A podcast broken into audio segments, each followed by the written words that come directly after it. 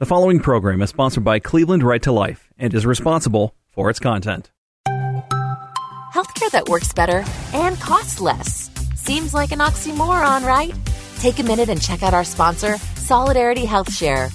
Members say that faith based health sharing is a much better fit than insurance, all while costing less.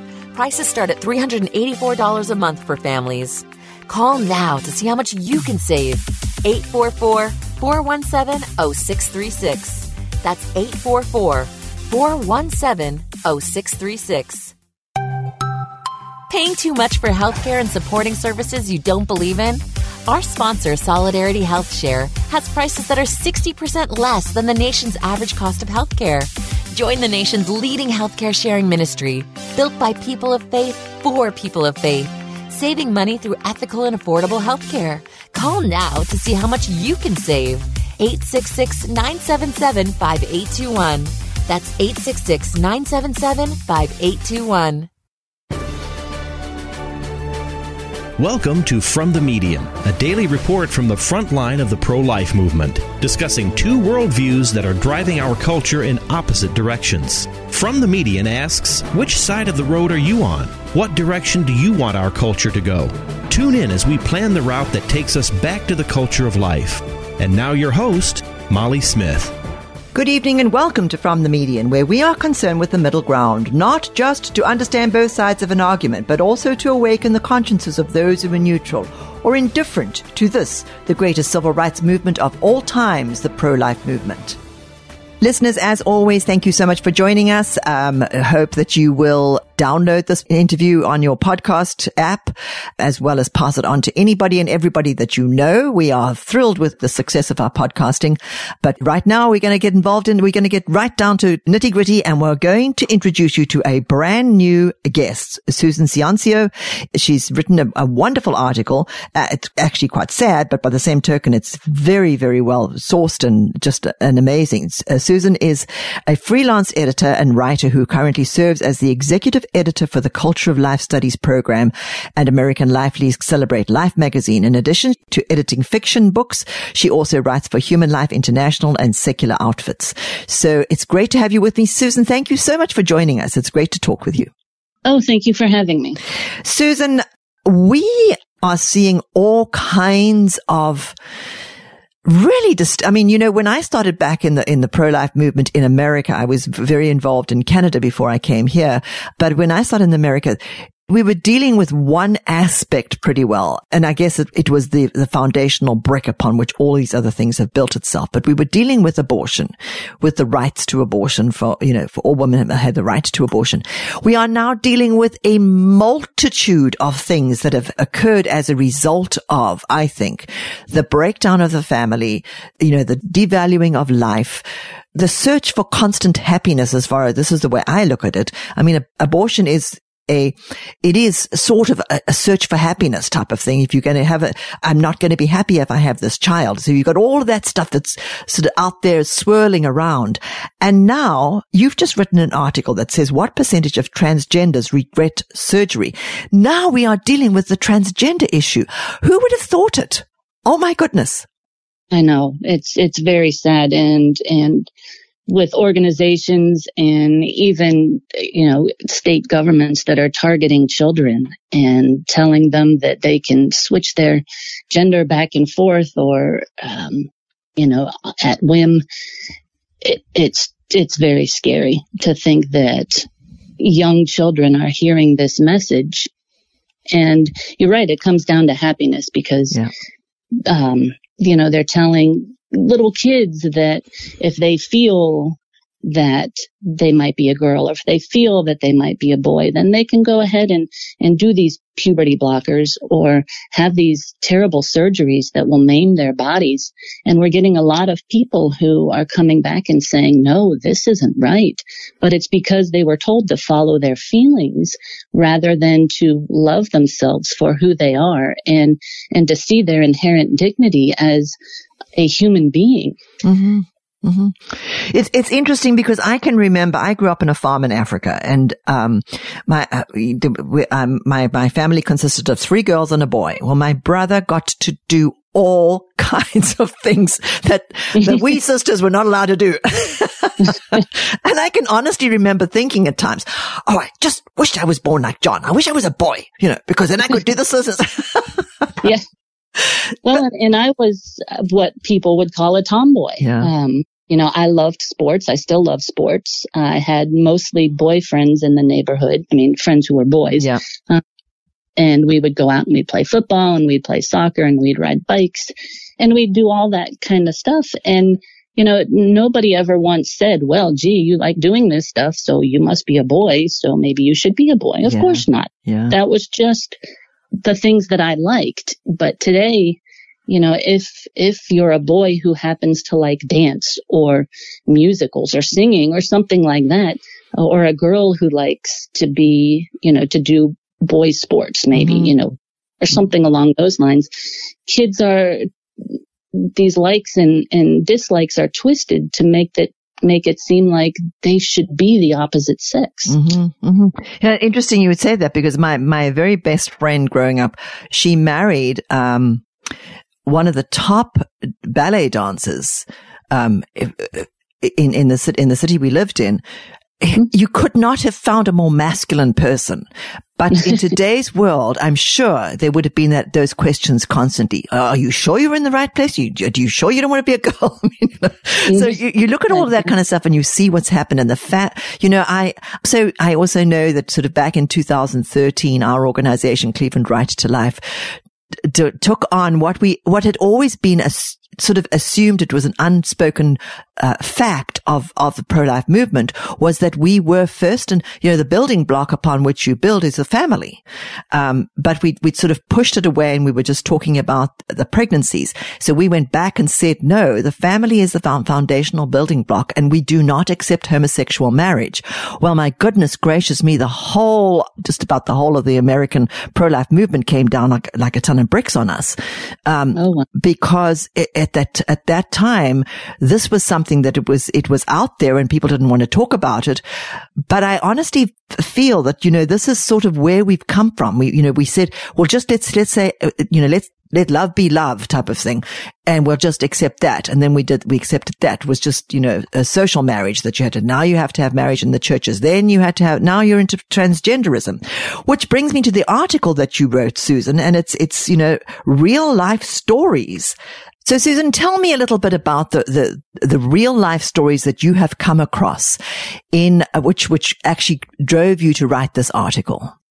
Well, you know, there, there's a lot of stories about children who have gone through these gender transitioning surgeries. And the stories are just so tragic because not only have these children been, you know, I would say manipulated into believing that they could find happiness if they were to maim their bodies. Um, but, you know, the adults around them have allowed this to happen. And uh, you know, gender dysphoria is is a real thing. Um, and and it's tragic when a child feels that way. But they should be taught to love their bodies for who they are, not taught to change those bodies.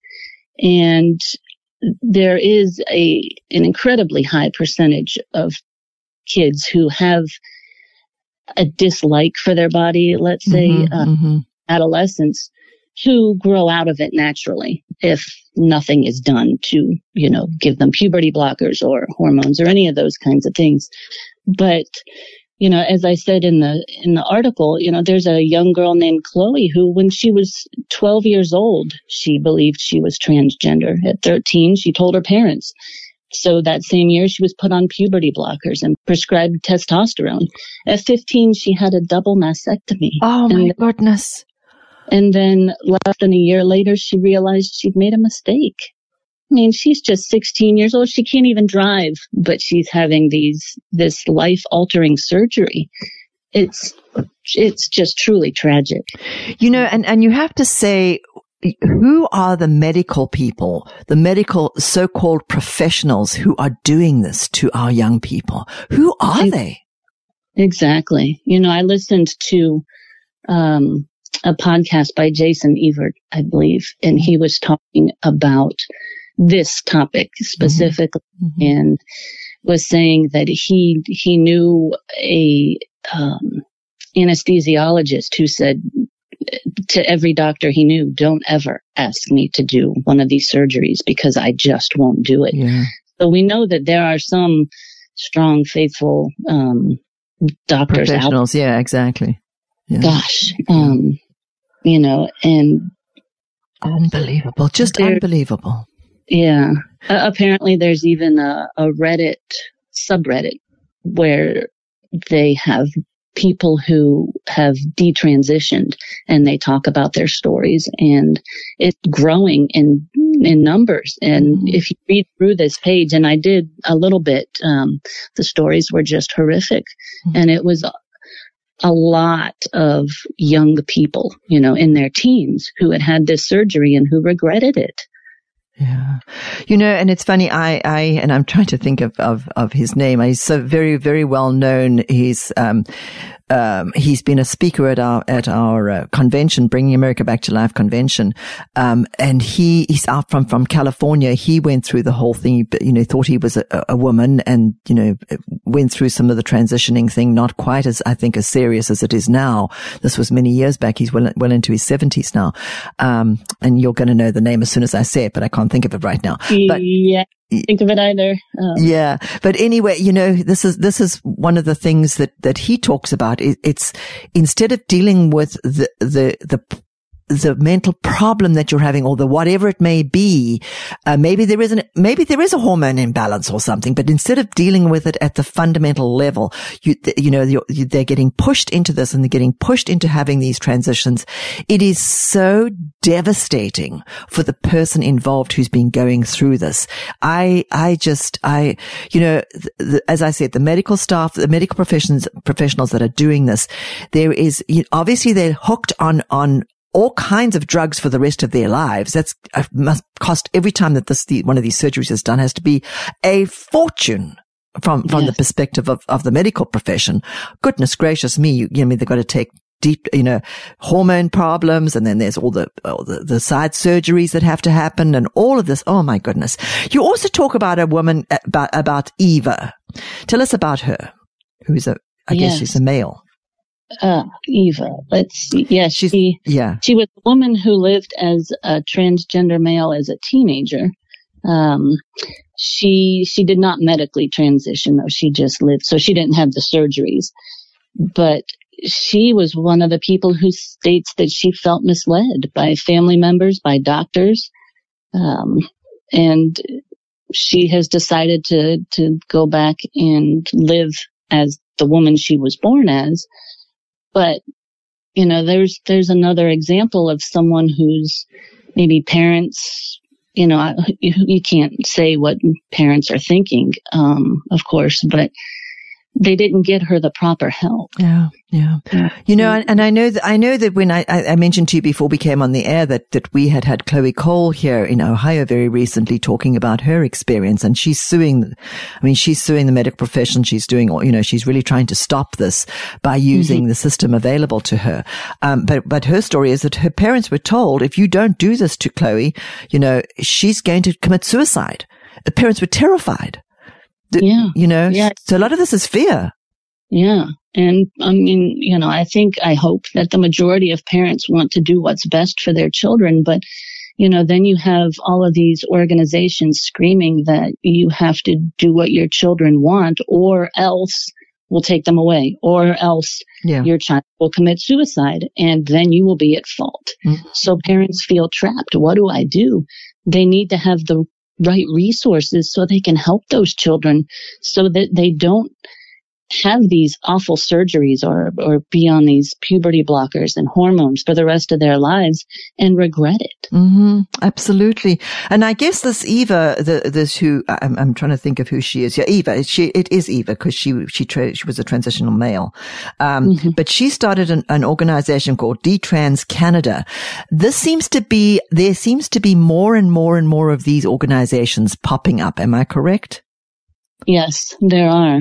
Um, and this site, yes, Detrans Canada, um, it, it says its objectives are to help people um, with their social support needs and to, you know, get through the detransition process and to not make them feel bad because there are then groups that make them feel like they've done something wrong to mm-hmm. go back. Mm-hmm.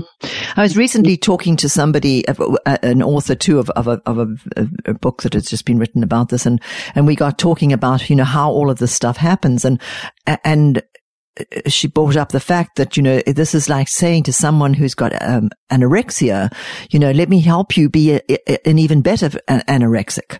You know, mm-hmm. this is the, I mean, we would never do that.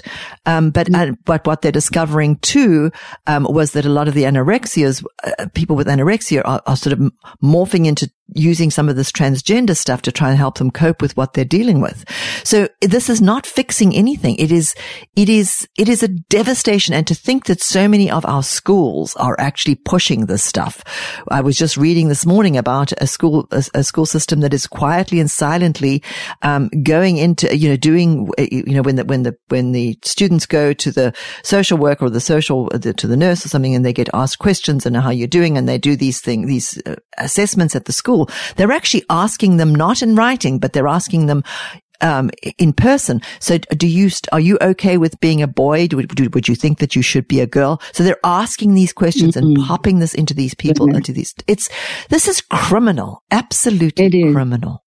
Yeah. And they're giving young children, you know, the, they're planting these ideas that young children shouldn't be okay with their bodies and yes. that question that they have and and we all know that young children and adolescents you know young children like to pretend they're somebody they're not you know one day they're a dinosaur the next day they're you know a superhero um and and for children who might be slightly confused when you start planting these seeds they're going to grow mm-hmm. Mm-hmm. You have to honor that mm-hmm. with truth with reality with messages that they need to love their bodies, that they have dignity as the person they were born with, and that if they have concerns about who they are, they need to address those concerns rather than changing their outward appearance. Because we know that you can't totally change your sex. Um, your, your DNA is in every part of you. So if you change, you know, your outward genitalia or have a mastectomy, you know, um, you're still going to be a, a girl. You're exactly. still going to be a female. You're just going to look like a boy and you could live like a boy and, you know, dress like one and, and for all appearances outwardly, uh, people could see that. But that, that doesn't really change who you are. Exactly. Exactly. It's just, I, I, I am flabbergasted. The more I read, you know, the more we w- watch around us and see what's happening, it's, it's, it's, it's devastating to humanity to see this going on. But I do think that there is, there is some little bit of hope and maybe, maybe there is, maybe there isn't. But, but from all accounts, a lot of the, the detransitioners are beginning to speak up. And according to, to your article that you wrote, and again, folks, it's what percentage of transgenders regret surgery. And it's a Human Life International article that was written, um, very recently on, in, in July. Um, you go, go, there and read it. If you, if you, you need, we all need to be involved and uh, involved in this discussion as well as informed about what's going on because it's only going to be through that that we will actually be able to intelligently push back and fight back against this uh, this agenda. It is totally an agenda that's going on out there. But you did talk about you talk about um, the fact that many of the transitioners that that are, that are actually detransitioning are beginning to speak out, um, you know, about this, Susan, and, and and saying that they are um, they they are coming across a lot of of people that are, uh, are transitioners who are detransitioning, who are getting off the hormone treatments, but nobody seems to be um, following up on that. So there's a whole bunch of, there's a, you know, there's a, a, we need to find out exactly what's going on with this because I think we'll, we will be surprised when we see the statistics of how many of these transitioners are actually trans, detransitioning. And mm-hmm. from, from your article that says that there is a, there has been a, a, a, um, a transgender survey, um, back in 2022. What's the, what's the status with that? Um, well, the results of that one have not been published yet. Um, so there was one. So the one in 2015 is I pulled some statistics from. Um, that one that uh, about 11% of female respondents reverted back to their original sex. Transgender at 4%. That doesn't maybe seem like a, lot, but, um, you know, when you think about the amount of people who have transitioned and maybe the time hadn't come yet where they transitioned back. Uh, I don't remember the exact longevity dates of that survey. Mm-hmm. Mm-hmm. Um, so yeah, it would be really interesting to find out, you know, when they have, when they publish the results of the 2022 survey. You know, you have to wonder though, because I've seen so many of these, and we've just gone through the whole COVID situation with so many um, of, of the of the data that came out, the data that was was was discovered uh, was just buried if it didn't fit the narrative. So we have to watch for that, folks, and we need to be ready for that. And I'm hoping, Susan, that you'll you'll be following that because it, when we do get that information out, we do need to go there and, and you know we need to be able to make it uh, public to everybody as much as we can. Go through the alternate medias and the alternate ways of of getting the word out there. Because, mm-hmm. you know, I think, uh, you know, you mentioned a couple of times parents in, parents involvement in all of this. You know, you have to wonder if, if you're not, if you're not following this and if you, if you're busy with, you know, you know, mom and dad both working more than, you know, a couple of, a couple of kids at home. Everything's going crazy. You're trying to do all of this and then, you know, not realizing exactly what's going on in, in the school, in the classroom, um, or in, in the school environment. Somebody, your child coming to you, it, it can be overwhelming and maybe they think they are doing the best thing, but we have to get the information to those parents to be able to say, put the brakes on, stop. exactly. And we have to help parents take that power back because parents are the first educators of their children children are ours. They are not the school systems. They don't belong to the school system. You know, when kids go to school, the parents should have every right to see everything on the curriculum that they're learning, on any syllabi that they have. Um, you know, for instance, my my kids were in public high school and as part of their like health and wellness class, um, they did some sex ed and we live in Tennessee, so it's more of a conservative state. Um, but I went in, they had a, in a night during open house where they, they said, you know, parents can come in and look at, you know, the, the table of contents and you can look at some of the materials that we're going to be giving. And I went in because I thought I need to see, I need to see uh, you know, what they're going to be teaching and, you know, what's going on in this class.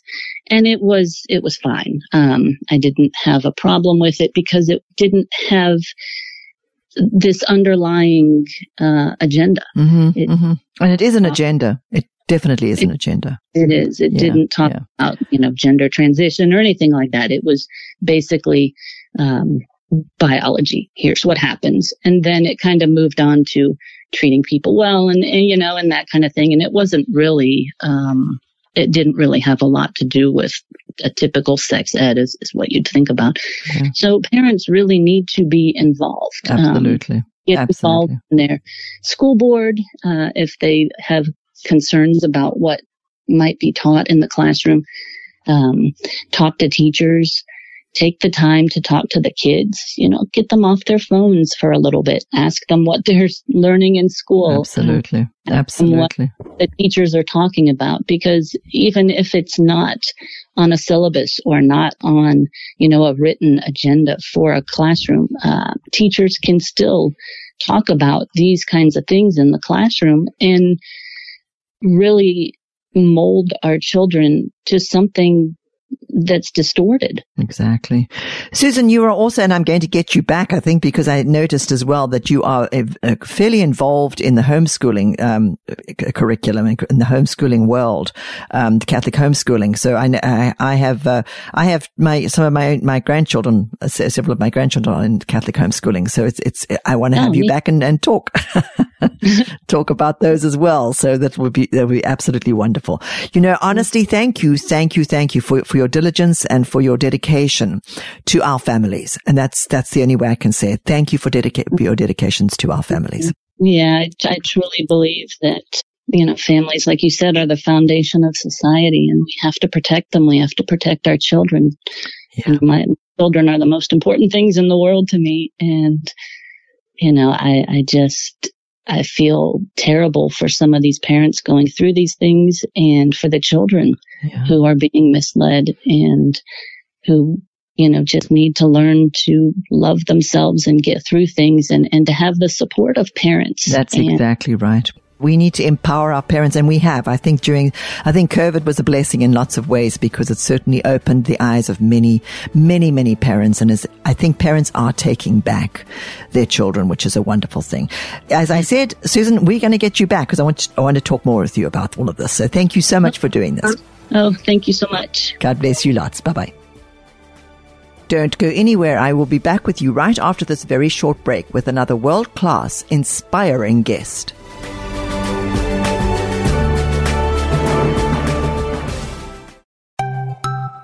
Paying too much for healthcare and supporting services you don't believe in? Our sponsor, Solidarity Health Share, has prices that are 60% less than the nation's average cost of healthcare. Join the nation's leading healthcare sharing ministry, built by people of faith for people of faith, saving money through ethical and affordable healthcare. Call now to see how much you can save. 866 977 5821. That's 866 977 5821. Healthcare that works better and costs less. Seems like an oxymoron, right? Take a minute and check out our sponsor, Solidarity Health Share. Members say that faith based health sharing is a much better fit than insurance, all while costing less. Prices start at $384 a month for families. Call now to see how much you can save. 844 417 0636. That's 844 417 0636.